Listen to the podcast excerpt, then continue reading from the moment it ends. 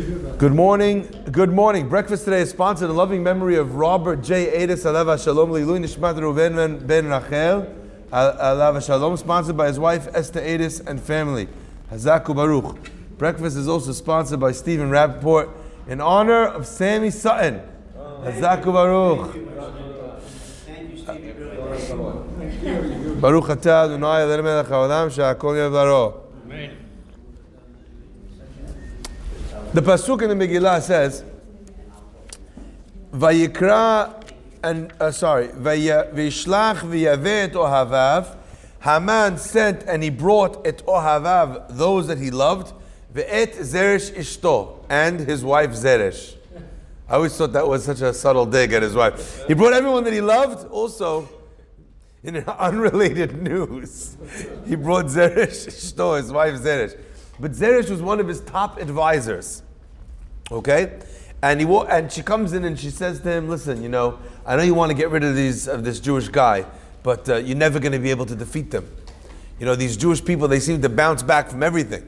He says, "If you want to if you want to destroy this Jewish person, she says, you got to try something that has never been tried. You know, if you try and burn them in a furnace, Avraham Avinu, Chananya, Mishael, and Azariah were thrown in a furnace and they survived. You want to drown them? The Jewish people got out of drowning in the, in the, as they left Egypt. You want to put them in a pot and burn, and you know, and, and cook them. Menashe, the king was king of Israel, was saved from being put in a pot. Every uh, possible death that you could imagine, uh, some other Jewish person was saved from. So, what are you going to do? Uh, and what are you going to do that's going to be original or that's going to be new in order to be able to destroy uh, Mordechai? So the uh, Igra Dekala writes an unbelievable thing. I saw Rabbi Elimelech Biderman brings it down in his pamphlet. And it's unbelievable what he says. He says the reason why, why is it was it important that it should be something new? Why, if it happened already, is that something that you know couldn't be used? And what would the logic be? You know, one would have imagined that if God could save them from this and from that, and save Shimshon from you know, being put in a building that was, uh, you know, brought down to the ground. If you could save all these people from different things, throw them in a river, have them swallowed by a fish, Yonah, you know what I mean? Everything that you could try. Why? Because it happened. Why would that be an extra reason or ability for God to save him? It's a, it's a difficult concept to understand. The Igra Dekala writes, he says something really fascinating. He says that when a person recounts the miracles that God has done for him, effectively he uh, almost brings down the power of that of the miracle that happened to him once before. He brings and awakens the power of that miracle once again. And if therefore i'm able to talk about how uh, Hananiah, Mishael, and Azariah was saved from the Kivshan Aesh, so anything that Haman would suggest to do to Mordechai, that could be counteracted and countermanded by the Jewish people studying and, re- and reading over that miracle that God once did. And therefore, she said, if there's not a Jew in history that ever was pu- attempted to be punished in this way, if there's no stories that we read about a Jewish person, uh, you know, uh, subject to hanging, so maybe you'll be able to uh, to achieve that, and maybe they'll need more merits than they have, but they won't be able to reach into their past to be able to bring down that special spirit and that special miracle from a story that has once or a, miracle that's once occurred. Now, it struck me when I was reading this that I began to understand why we do on Rosh Hashanah and Yom Kippur, we have a very strange custom. I never understood this. We say, you know, uh, Anenan, the one that answered Yoshua Bagilgal, Anenan. The one that answered Yonah b'me'eh Daga, Anenan. The one that answered Daniel in the, in the, you know, in the, in the cage with the lions. Anenan, answer us. What are we doing? We're taking a trip down memory lane. But the point is, if once upon a time that was a pathway, that was almost like a, a highway to heaven that was built, then that's something that we can get on as well. So therefore, we recount each miracle and we say the one that answered the prayers of Abraham Yitzchak Yaakov, he should answer us as well. If there's something that already exists, it's easier to build on something that exists than to create something new. Now, I saw an unbelievable, I think, idea that comes out of this. By the way, the Shulchan Aruch actually points out as well that the Megillah itself is full of many different prayers and many different requests. So if you look where it says, Tzumu alai, you know, fast for me, maybe they will find salvation yet. in each time in the Megillah that something is, is happening, effectively it also functions as a prayer. And the Shulchan Aruch says, therefore, at the end of the Megillah, we say Kaddish. Which Kaddish do we say? We say Kaddish Titkabal. We only say Titkabal at the end of the prayer service. Because literally, what are we saying Titkabal? Titkabal Silotana Ubautana. Our prayers and our requests should be accepted on high. So if we're saying that after reading the Megillah, the illustration, the idea is that there's a prayer here. I, I want to share one idea that comes out of this. The Ben Ish Chai says that anytime a person is recounting a miracle, they shouldn't only say, if a miracle happens to them, they shouldn't only talk about the miracle that they've experienced now, but rather all the miracles that got them to this point. Because if you're talking about this miracle that's allowing you to get to another tomorrow, you know, if you don't think of the miracle that happened to you three weeks ago, then you also wouldn't be here. And because of that, he, sing, he brings a, a beautiful kind of uh, homily in the Pasuk he says, the Pasuk says that the Jewish people, when they were redeemed from Egypt, it says, and Vayar Israel, and the Jewish people saw, et hayada gedolah, the great hand of God that took them out of Egypt. So the Ben Ish Chai says, what does it mean they saw the yada gedolah, the, the big hand? He says what they were remembering is, as they finally crossed across the ocean, and the Egyptians were all drowned in, in the uh, in the Yam Suf, and everyone was saved, and the story was done, and they had just experienced the greatest miracle that had happened up until that point, which is Kriyat Yam Suf, the tearing open of the sea. Vayar Israel. What did the Jewish people look at? What did they focus on? What did they think about? Hayat Hagidullah, the big hand.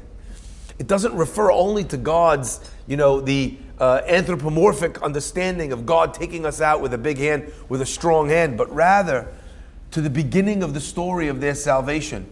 When Moshe Rabbeinu was a baby floating in the river in a, uh, in a little basket, and Batia, the daughter of Paro, reaches out with her hand, and she shouldn't be able to reach it, but God stretches her hand miraculously and makes it larger. Vayar Yisrael et gedolah, the Jewish people, at the end of their salvation, where the rivers were just split, they were remembering, they went back to think uh, uh, back on all the kindnesses that God had done to them since the beginning of that redemption.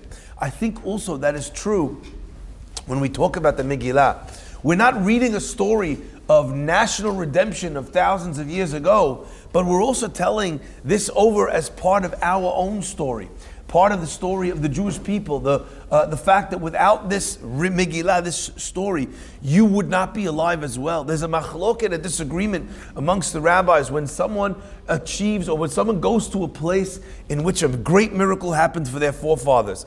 Is the nusach of the beracha, do we say that Sha'asa that did a miracle for me in this place? Or do we say that did a miracle for my forefathers in this place? And I think the source of that disagreement is that while the miracle may have happened to a father or a grandfather or great grandfather, but that miracle also happened to me because for me to exist, that would have had to happen. So it's important when we read it, we understand that this is our story as well, and also that it represents our wishes for a further story. If the idea of reading over and thinking about a previous miracle allows or achieves or helps achieve a miracle in the, in the present as well, then has there ever been a miracle that we need more than the salvation of Am Yisrael from the anti Semites that try and destroy it? It is an unbelievable idea to think that um, uh, Esther is walking into the uh, throne room of King Achashverosh. She's not been called, she's risking her life and what day is she walking in on? She's walking in, we are taught, on the night of Pesach. She says, Tzumu alai, fast for me on these three days. Our rabbis tell us that those three days, where did they fall? They fell out on Pesach. Now she's fasting, but she's probably still saying uh, the Nusach of the Seder. She's probably still singing Vihisha Amda. Do you know what it means to sing Vihisha Amda? Not after the miracle happens, but before it takes place? Said not perhaps with, uh, with faith, but with hope. Do you understand the power of what that must have felt like?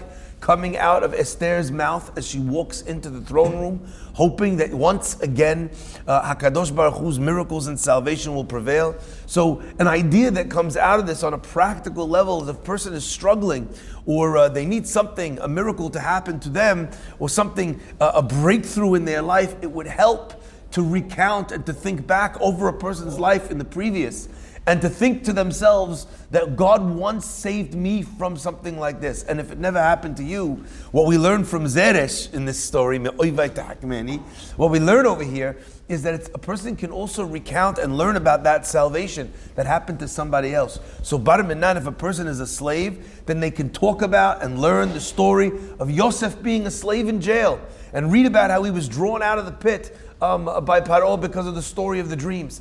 And just the fact that he could learn and talk about the miracle that happened to the Jewish to, to, the Jewish forefathers in the past is enough also to open the gates of heavens once again. On a practical level, Rabotai, one of the ideas, and I always try and uh, uh, indicate this to people, especially when they're going through something tough and they're choosing to pray. There's an amazing idea, a concept that says if a person is suffering or, cha- or uh, through, through a challenging time, then they should say out loud, some opinions even say they should write it out in a contract and sign it. Where the person says to God, I know, I know that you are testing me, I know that you know what's going on over here, and I know that the purpose of everything that happens in our life, Borei Olam, God, is to draw us closer to you. I got the message. It doesn't need to go any further. And as soon as I am saved from the situation that I am in, I pledge to say publicly Nishmat Kolchai, the prayer of Nishmat Kolchai, which means the soul of every living being, Tivarechet Shimcha will bless your name. I pledge to say that publicly. If the point was for me to recognize you, God, I got it. I recognize you. I see you. And therefore, as soon as this goes away, I'm going to say Nishmat. I promise to say Nishmat publicly in front of a minyan. And many, many times people who have uh, uh, done this have seen tremendous uh, Yeshuot salvations in their own life.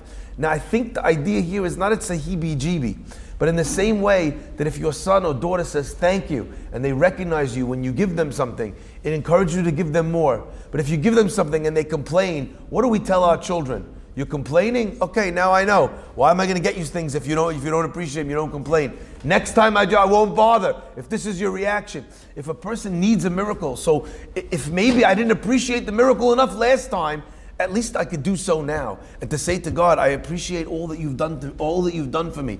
To recount the various things that have happened to him in his or her life that, uh, uh, that illustrated to them the hand of God. And if it doesn't appear in your life, to study and to read about our holy forefathers and, and, and, uh, and grandmothers throughout the ages that have experienced those Yeshua. And Be'ezrat Hashem, we will get the salvation and the miracles and the results that we seek. Baruch Adonai Le'olam. Amen.